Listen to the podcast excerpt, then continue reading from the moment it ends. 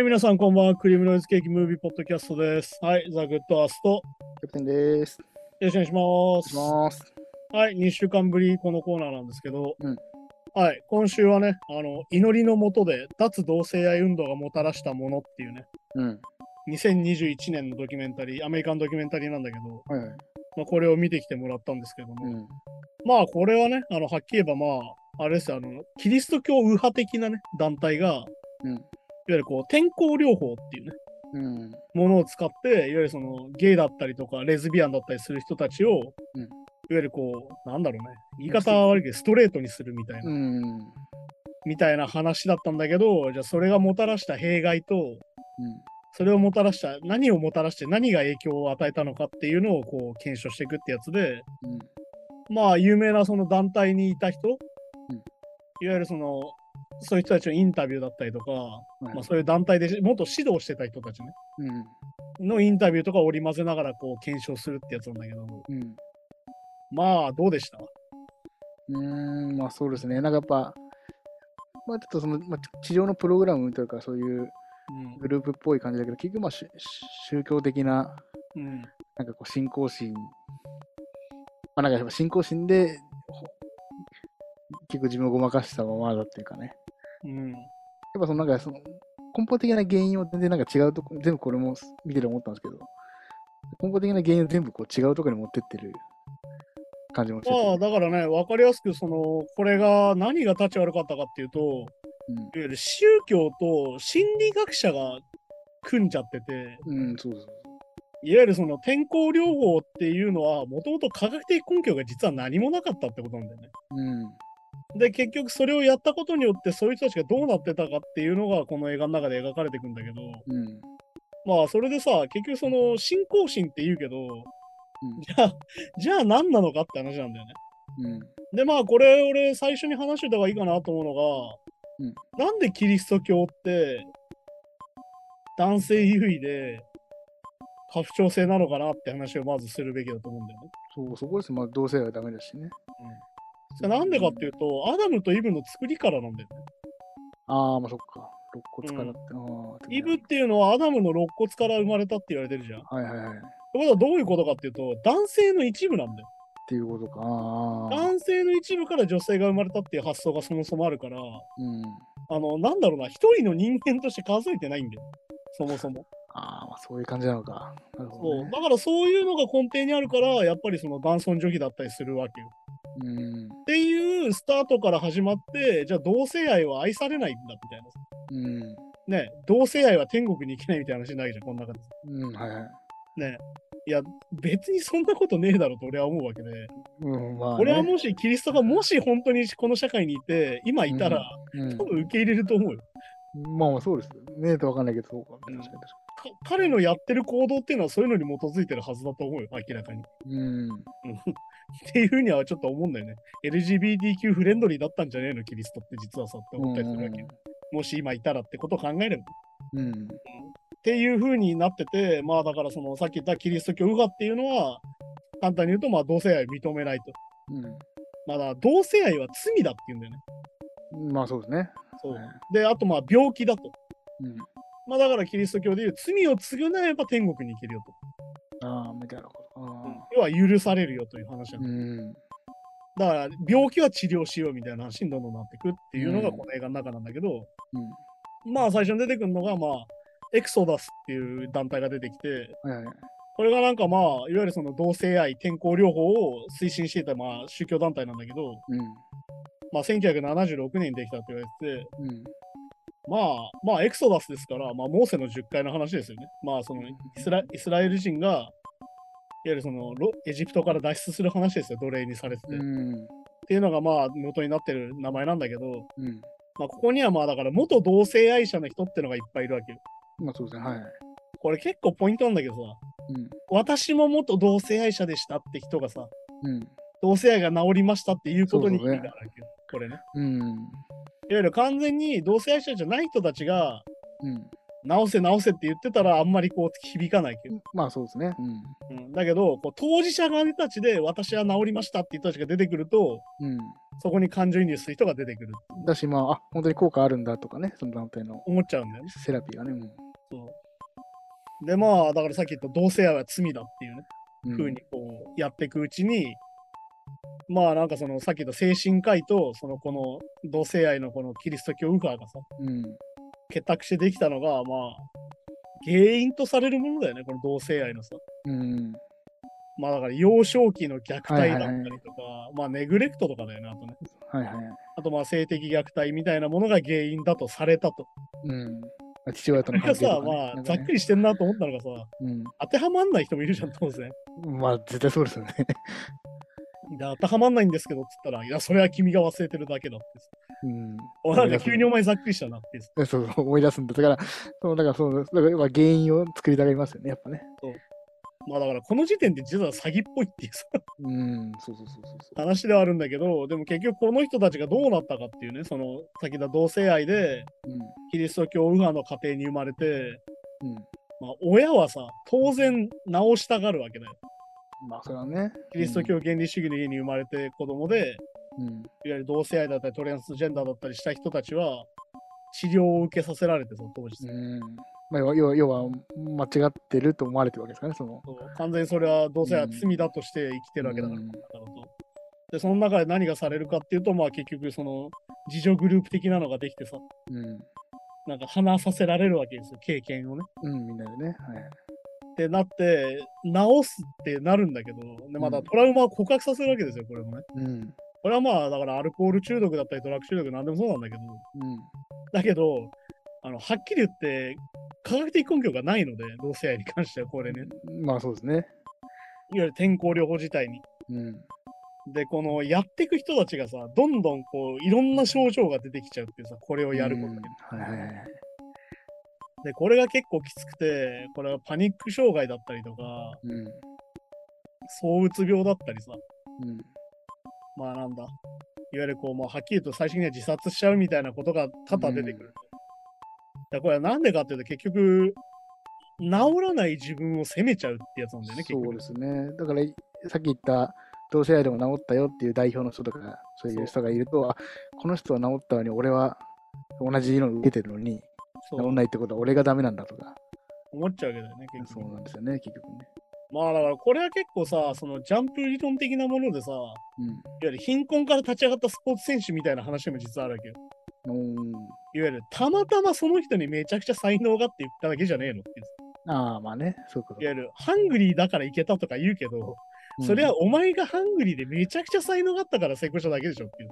そうね、だから、だから僕いやどど努力なんかしああ当たり前だよみたいな世界ですよね。だからいだわゆる、これはだからさ、なんでかっていうと、これは宗教家と新自由主義的な発想が非常に近いってやつなんだよね。うん。お前が努力してないからだ。おど前がど責任があるんだっていう、いわゆる自己責任論をそこにさらにつなげられるっていう。努力すれば結果出るようになってるんだって言われたら、ってことは、だ努力が足んないってことは自分が怠け者なんだと。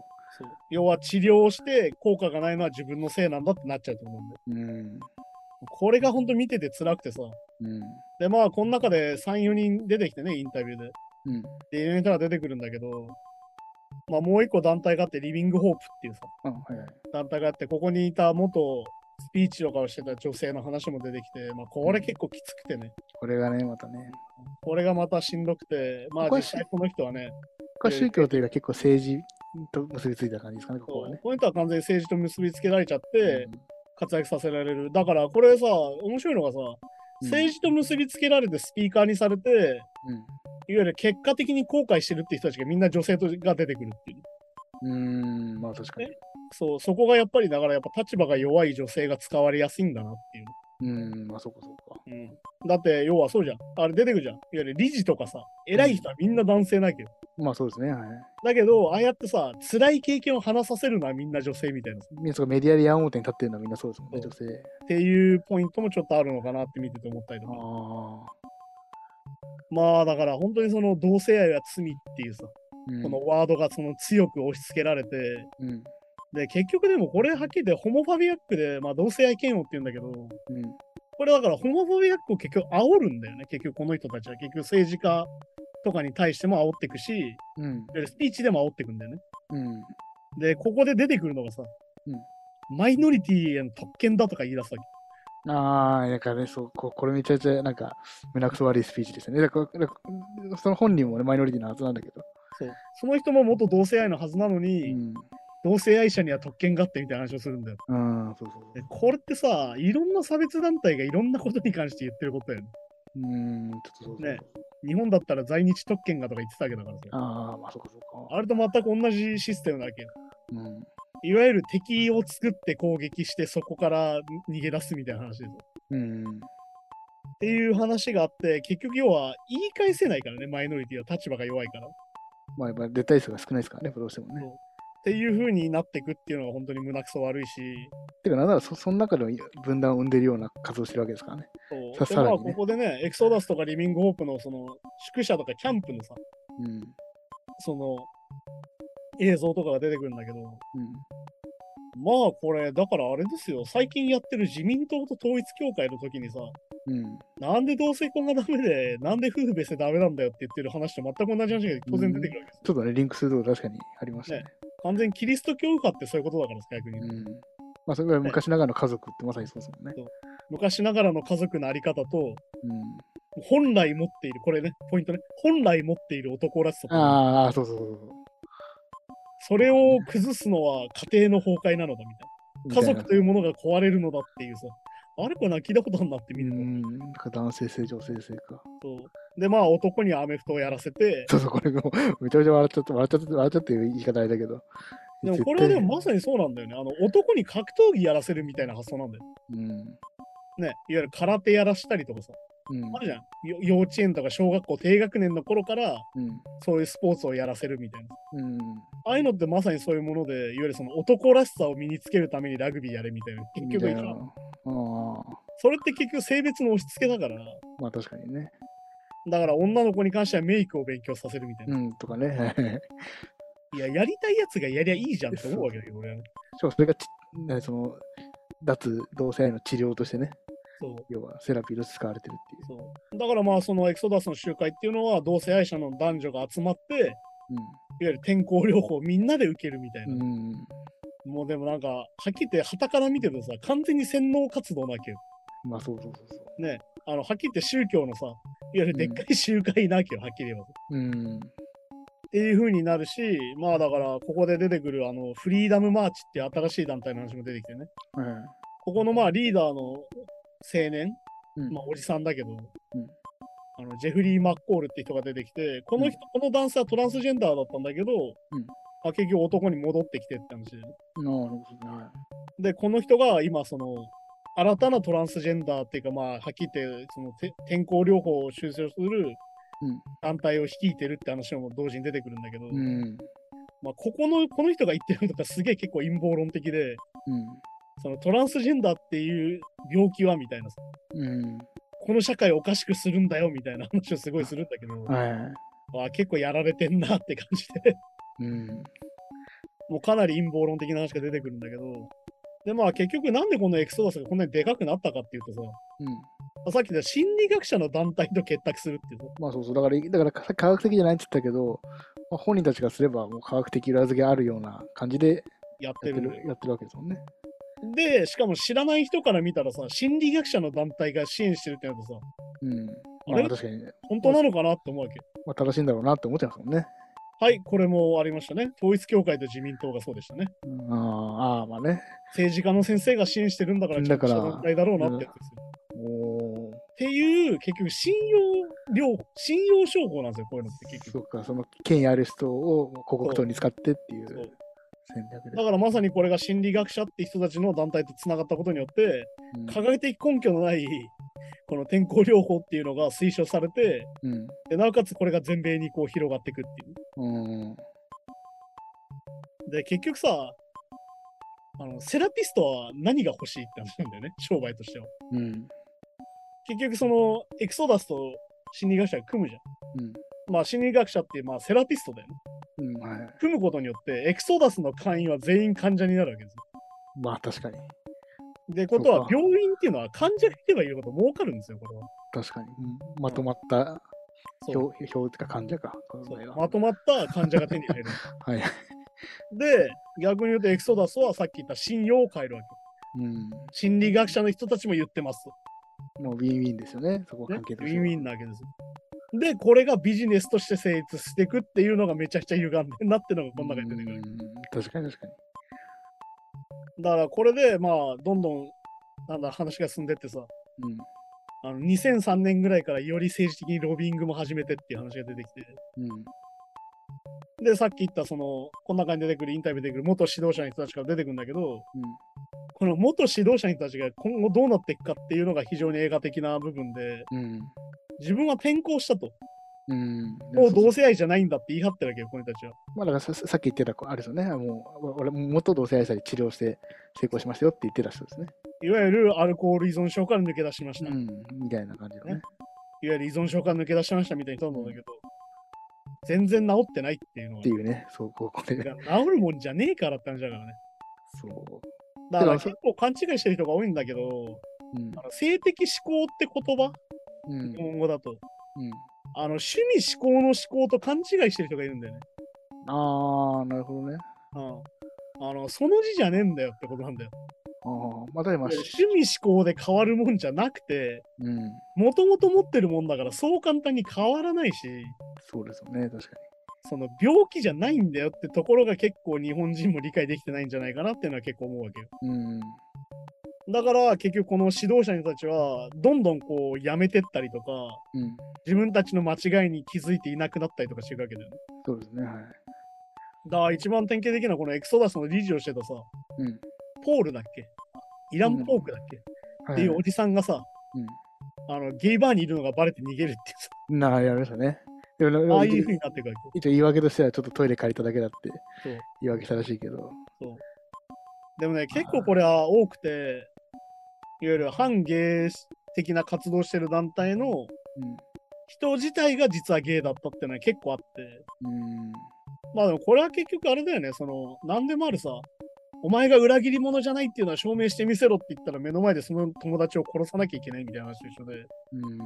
自分がゲイじゃないのを隠すためにはゲイを攻撃するしかないみたいなことなんだよ。なるほど。ああ、まあね。だからすげえきつい話なんだよ、これって。うんまあ確かに。いわゆる自分を偽るために自分が本来持ってる性質を否定しなきゃいけないっていうさ。うん。で、なおかつ強く出て、なんなら否定しなきゃいけないっていう。まあそうかそうか。で、自分も洗脳されてないんだよ、はっきり言って。うん。でもね。で、さっき言った転換療法で出るパニック障害やら躁うつやら自殺っていうのが、うん。この指導者の人たちの症状としても出てくるって話が後半出てきて、結局自責の念みたいなのをここで抱えちゃうわけですもんね。だから結局罪悪感はあったってことなんだよね、この人たちも。やっぱ嘘をついてるわけですからね、ずっとね。っていうのが結構見ててしんどくてさ。うん。だからこれもあったその行動が変われば、あ、行動がか変わってるから、なんかその、あ政治人が変わってると思ってたって、だから本人が思ほんでそう思ってた時期もあるんでしょう。だからその結女男性で、男性が好きだけど、女性と結婚して、そういうコミュニティに属してってなったら、自分はそうなんじゃないかって。これは自分がそうなんじゃないかっていうのはどういうことかわかりますかこれは。どうどうどうですかね。これははっきり言って洗脳ですよ、だから。ああ、まあ、そっか、確かに。要は治療と称して、セラピーと称して、それを言われ続けることによって、うん。自分はそうなんじゃないかって勘違いさせられただけってことなんだよ。まあ、そこそか。だけど、本来の気持ちは違うから、どんどんずれてきて自分が乖離してきて、そうつになるの。んだ、まあ、そうそうか、まあ、確かにね。そう。いわゆる本当の自分との乖離が起きて、みんな症状が出るわけ。で、出てきた症状は完全に PTSD なわけですよ。うん、確かに確かに。ポストトラウマ症候群なわけですよ。だから、はっきり言って、治療っていうか、治ってなんかいなかったってことなんだよね、結局。うん、ね、全くね。そう。だから、ある意味、一種の洗脳だし、いわゆるその間違いを認めるってことができなくなっていくって状態なんだよね。ああ、だから、結局これを見て何が大事かなって、この映画見てて思うのは、うん、やっぱり間違いを認めることなんだ。そうですね。てか、ほ本来ね、なんか、そういうと、そういう、何、ここにセラピー参加してたけど、実は全然自分の気持ちっていう懺悔をしたいところなんだけど、その場場所がここっていう、言えないじゃないですか、そんなこと、そうで。だからまあね、この中で出てくる何人もの指導者が逆に言うとカウンターの団体今作ってるっていうのが出てきて、うん、まあその脱同性愛運動のせいで、いわゆるその、まあ、はっきり言って躁うつになったり PTS になっちゃった人たちの治療する自助グループも今あるよっていう話も出てくるんだけど、まあ、支援してるとかね。うんまあで結局あの2008年にね、まあ、オバマの時にうん。あの提案8号っていうね、これあれなんだよね、あのカリフォルニア州のうん。州法で、カリフォルニア州では男女間の結婚のみが有効だと認められるっていう文書を、うん。あの州憲法に付け足せっていうのがあの提案8号ってやつなんだけど、はいはいはい。これが結果通っちゃったっなんかね。住はい民投票で。うんで、これにエクソダスがすげえ絡んでてって話で、これそうですね。まあこれもだからはっきり組織用ですよ、これも。まあ、本当ですね。で、まあ、これがまあ映画のシーンとしては印象的なさ、うん。このニュースを見て、そのエクソダスの元指導者だった男性がさ、うん。泣くんだよね。そうなんですね。うん、これがもう結構、なんだろう、見ててしんどいなっていうか、やっぱり自分に嘘ってつき続けるの無理なんだよなってさ。だって本来は、正直な気持ちで言えば、その、まあ、これで言う、その、何？提案8号反対っつってデモを起こしてる人たちの映像を見て泣いてたんですけど、そっち側だったってことですよね、本本本心はね。要は、その人たちの夢を自分が握りつぶしてるってことも分かってるってことだから、だそうそうそうそからはっきり言って罪悪感があったってことなんだよね。う。うん。で、まあ結局これのせいで、逆に言えばこういうことをしたせいでエクソダスっていうのは、うん完全にまあ矢面に立たされて科学的根拠がないっていうのも証明されて、うん。まあ活動が終了していくんだけど、はいはい。でまあ結局リビングホープっていう団体もなんだっけ、リストアードホープっていう名前を変えてね、うんこれもなんかありましたね。統一教会っていう名前を変えてなんかやってましたね。世界平和統一家庭連合です。ねしてましたね。同じことしてますね、やっぱりね。っていうねね。同じことしてるんですよ、結局どこもやっぱり。看板変えただけでね。そう。だからカルトってそういうことなんですよ、結局ね。だし、やっぱ、ぶっちゃけ儲かるんですね、多分。いや、そうなんだよ。結局やっぱその、洗脳するから、うん。かなりの額の献金は入るんだよね。だって、ぶっちゃけ、なんつうの、いや、これは絶対効果があるんだって信じてやってるわけじゃないじゃないですか、絶対に。いや、そうだよ。その、世間に否定されてもこれは絶対効果あるっていう信念でやってんじゃないから、儲かるそうだから結局ここの映画のポイントはさ、元指導者の人たちは途中で間違いに気づいてたんじゃなくて、最初から気づいてて、そうそうそうああ、これやべえな、やべえな ってなっていく段階が出てくるってことなんだよね。そう。そうなんですよね。で、ちなみにこのさっき言ったフリーダムマーチっていう新しい団体をやってるジェフリー・マッコールの方は本気で信じてるんだよ。うん。まだ本気で信じてるって段階ああ、そうするといいのかな。そうっていうこういろんなグラデーションを映画の中で見せてってこれ映画上手だなと思うんだけど、うん。まあでもこの中で出てくるそのさリビングオープで指導してたその女性が言うのがさうん。いや結局大事なのはありのままの自分を愛してくれることなんですよってうん。一言言ってほしかったのはそういうことなんですよっていうさすごい悲しい顔をしていってで彼女は実際女性と結婚するわけじゃんっうん。はいはい。ていう風なこうある意味ハッピーエンドみたいな終わりは来るんだけど映画としてはねうん。でもこれのせいでどれだけの弊害があったんだろうっていうのはめちゃくちゃあるわけよでもなんかその女性がこ後半、なんかみんなが集まってるとこ言ってた、そのし宗教の考え方はいいけど、そうっていう、なんかそこがだからすごい大事なことだなと思って、そのじゃあキリスト教ってクソじゃんとか、その信仰してるのはアホじゃんじゃなくて、多分教えの中には多分その、僕キリスト教じゃないかわかんないけど、多分その本当に人生を救ってくれるような教えとかがあると思うんですよ、多分ね、信仰い。や、だから要は何度も言うように、まあこれ統一教会の時も話したけど、うん信仰っていうのは大事なんですよ。信仰の自由はあるの。うん。なんだけど、その教えが完全にカルトになっちゃうとダメよって話で。うん、だからさっき言ったみたいに、キリスト教の現在ではないわけ。これはそううん、ああまあそうかこれはエクソダスとかリビングオープっていう団体の罪なわけキリスト教をまあ利用したというか、ある意味ね。ある意味それはだからもう、そもそもキリスト教と関係なくなってるってことだからね、それ自体が。うん、天候療法ってもの自体がさ確かに確か変化していくっていう。だからまあ、あれだよね、あの、イスラム教だってそもそも男尊女卑じゃないみたいな話だから。に。ああ。別に特にそのヒジャブかぶんなきゃいけねえっていうのは実は書いてないとかさ。まあ、でも、そうですし商人ですもんね、もね。だからそういうのも結構つながってくるから、結局要は考えが変化していくんだよね。うん。で原理主義って結局変化しててどんどん狭くなっていくから、そうか、そうか、そうか。ね、書いてあることしか信じねえんだから進化論なんで信じねえんだみたいなのあるんだけど、うん。ね、あのキリスト教だったら、キリスト教原理主義だと、進化論は信じないけど、ダーウィンの。うん。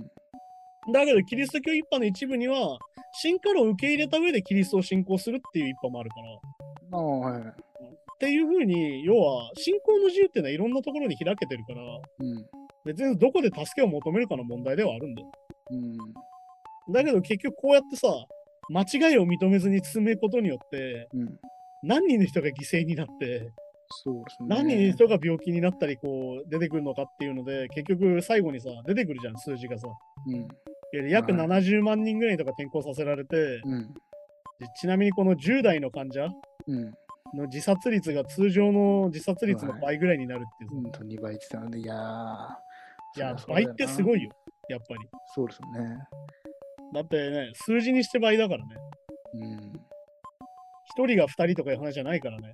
に10人が20人、100人が200人だから。だって、変な話はもうだって、受ければ受けるほど精神がな逆逆に病んでいくじゃないですか、こうプログラム聞いてるとい。や、そうだよ。だってもう自分に対して嘘をつきにある意味言ってるというかね。だから逆に言うと、自分を洗脳しないといけなくなるわけだよ。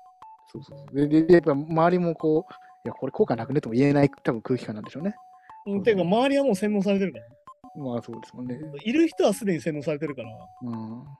ら結局要は洗脳で成り立ってる宗教だから、この中でできてるものは。そう。うん。だからカルトなんだよね。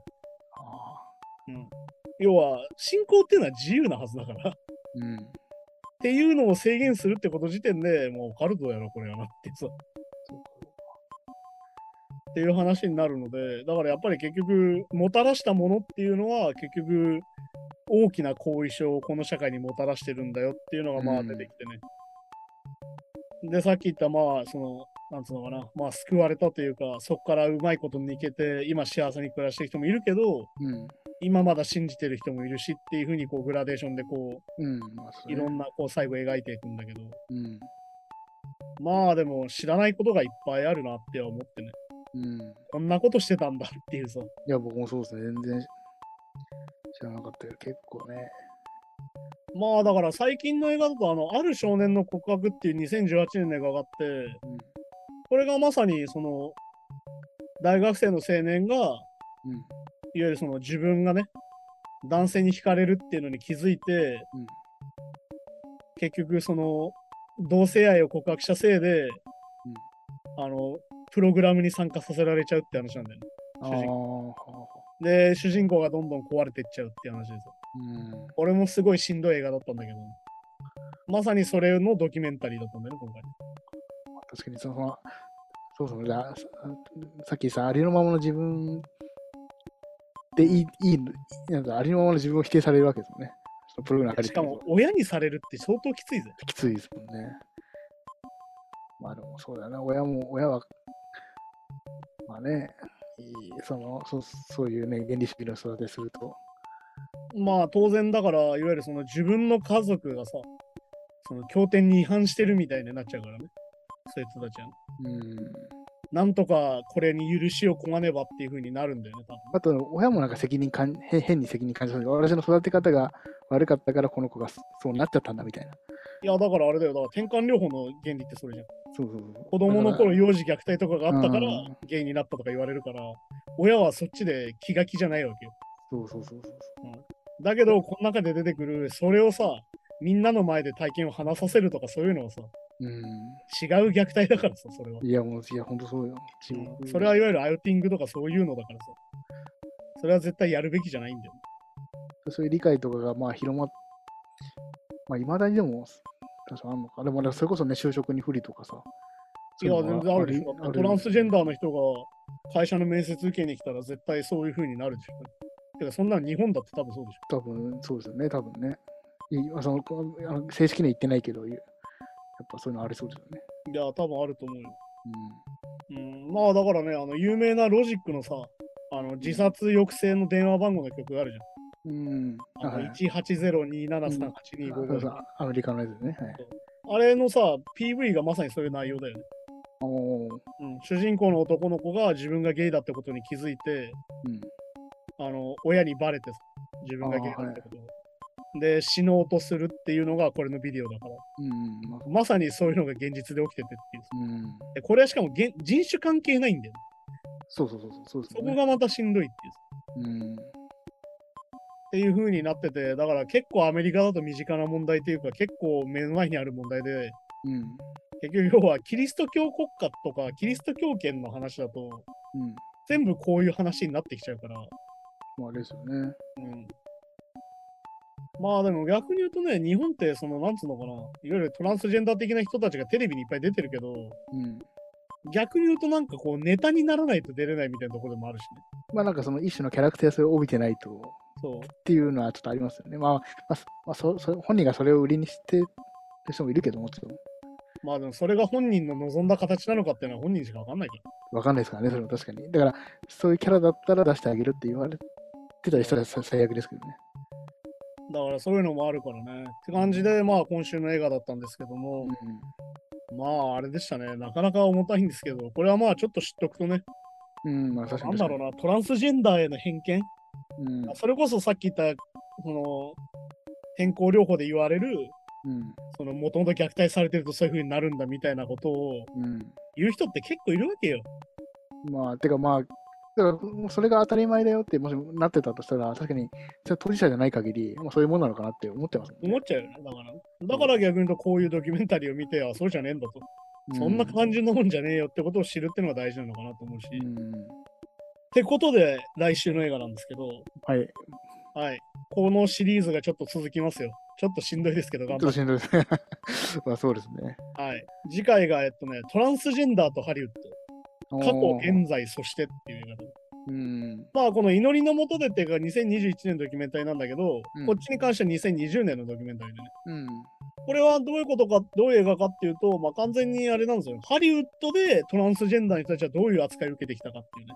ああ、はいはい。っていう映画で、これがね、かなり あの、しんどいです。えー、あ、そうなんですね。結構ヘビーなんでかっていうと、僕たちが映画で見てたうん。偏見、うん。この人ってこういうのだよね。こういうやつって犯罪者だよねみたいなのが全部そういうものだってことああ、そうステレオタイプ的なものがあった。で、これがハリウッド映画の中でトランスジェンダーって人たちがどういうふうに描かれてきたのかっていうね、はい。ところでこういろんな映画がこう題材に出てきて、で、まあそれを見せられるんだけど、うん。ああ、俺たち確かにこういう偏見あるわっていうのがめちゃくちゃいっぱい出てくるああ、なるほどの。ね。ああ、確かにこの声が低かったら怪しいとか、うん。ね、なんか男なのに女の服着ている人がいたら怪しいみたいに思ってるよね、あ映画の中でさ。確かにで、まあ一番有名なので出てくるのが、まあ羊たちの沈黙で。うん、羊たちの沈黙の犯人ってレクター博士じゃない、うんその実際ワンの中で出てくる犯人っていうのはトランスジェンダーだね。ー。うん。うん、完全にその男性で女性の服を着てうん生活してるって人が出てきて、それが犯人なんだけど、はいこの映画が流行ったことによって、いわゆるサスペンスとか推理物の犯人でトランスジェンダーの率がめちゃくちゃ上がるっていうそうか。まあ、まあ、ちょっとやばいやつみたいな、そういうなんかね、扱いになっちゃう。扱いになっちゃうっていう。ああ、そうか。あとまあ、これもう一個出てくるのは、まあ、雇用問題にこっちはなるんだけど、いわゆるトランスジェンダーの役の人を男性とか女性のうん。ヘテロセクシャルでシスジェンダーの人がやるっていうね。問題うん。いわゆるトランスジェンダーじゃない人がトランスジェンダーを演じるっていうことの問題っていうのも出てきて、うん。これに関してはその演技の幅とかそういう話じゃなくて、うん。単純に雇用機会の話なんだよ。まあ確かにね、そうか。うん、結構この話をしたときに、いやでも演技としてトランスジェンダーを演じるのはすごいじゃないかとか言う人いるんだけど、いや単純にトランスジェンダーの俳優の人ってそもそも役がないわけよ。うん。あ、そうか。そのトラだってトランスジェンダーの役者できないわけだから、トランスジェンダーの人は。まあそうか、そうか、そうか。なのに、普通のシスジェンダーの人が出てきて、その役を奪っちゃうわけですよ。まあまあ確かにね。で、なおかつ、それでトランスジェンダーを演じてすごいってアカデミー賞を取るわけですよ。ああ。え、なんでってなるじゃん。まあ確かにね。だってトランスジェンダーの人たちはいっぱいいるんだもん、もともと。確かに、一個の性別ですからね。そう。っていう風になるっていう問題が結構切実に出てきて、うんああ、俺これ普通に名作だと思って見てたけど、そういう視点もあるんだっていう風になったりとかして、それ僕も今今言われるまで全然意識もしてなかったです。確かにそうか、うんそう言われてみれば。だから結局これ雇用機会の話でさ、これあのホワイトウォッシュってよく言われる問題で、例えばこう日本の広角機動隊を描かしたときに、うん。広角機動隊でさ、擬態してるわけよ。はいはい。ね、人間が。ってことはさ、ルックスなんでもいいはずなのよ。まあ確かに。で、みんなアジア人だけじゃん、一応原作は。うん、原作はね。だからアジア人使えばいいのに全員白人にしちゃうみたいな。なあ、まあそうか、そうか。いわゆるその草薙素子って人をなぜ白人にするのみたいなさ。そのビートたけしぐらいだったかそう。あ、違う違う。っていう風になってたりとかして、これはホワイトウォッシュって言って、それは、あれはどっちかっていうと、いわゆるその白人でもいいじゃないかとかじゃなくて、単純に雇用機会を奪ってるでしょってこと。うん、まあまあ。アジア人の俳優の人の仕事を奪ってないかいって。うん。うん。これでも結構いっぱいあってさ、これでも結構問題としてあって、うん。あのデニールアプローチって言われるさ、体型をすげえ変えたりする演技あるじゃん。最強か、そうか。すげえ太ったりとか、すげえ痩せたりあ、あはいはいはい。あれも実は結構今問題になってて、ああ。いや別にお前が太らなくても太ってる俳優なんて他にもいっぱいいるよな。まあね、役作りとかよくね、そそそれこそそれも役作りですげえとか言われるけど。そう。まあだけどいや、普通に、でなんかデブの太った醜いおじさんの演機会を奪ってないかみたいなさ。まあそうなんですね。なんかそのまあ、ね、ボクシングファイターの役でめっちゃ鍛えるとかまだわかるけど、確かにその太ったりとか、そのね、そう。もともと持ってる属性に寄せるみたいなさ。すすごい病弱な役で痩せるとか、そう。ただそれはなんか変ですもんね、確かに。っていうふうなことになったり、これはまあどちらかというと雇用機会の問題なんで、ちょっとまた別の問題にはなるんだけど、そういうとこも描かれてて、もうなるほど。まあちょっとそれを見てもらうと、また新たな発見があるんじゃないかなって感じなんでね。うん。はい、おすすめ。ということで、来週はトランスジェンダーとハリウッうんド、過去、現在、そしてをちょっと見てきてくださいそうですね。はい。感じですね。いやーまあちょっとね、このシリーズを経て、ちょっといろんな意識が変わるんじゃないかなと思うんで。うん。でもまあ本当にね、この脱同性愛運動っていうのは本当にカルトだし、うん。まあ本当に最近のなんだろうな、自民党とかのニュースとつながっててね。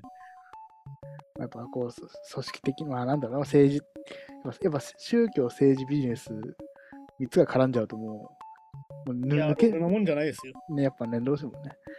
まあそしてまあ政教分離でね、結局、あの三権分立っていうのが成立しなくなるのもやばいっそうですね、確かで、アメリカに関してはそのトランプが最高裁をすげえ入れ替えちゃったせいで、に。その三権分立も怪しくなってるっていううん。うん。まあそうですよねこ。とになってるんでね。まあそういうのも改めて勉強すると面白いのかなと思うんで、まあうん来週そんな感じで見てきてくださいって感じですね。了解です。はい、じゃあそんな感じでまた来週になります。はい、はいありがとうございました。さようなら。さよなら。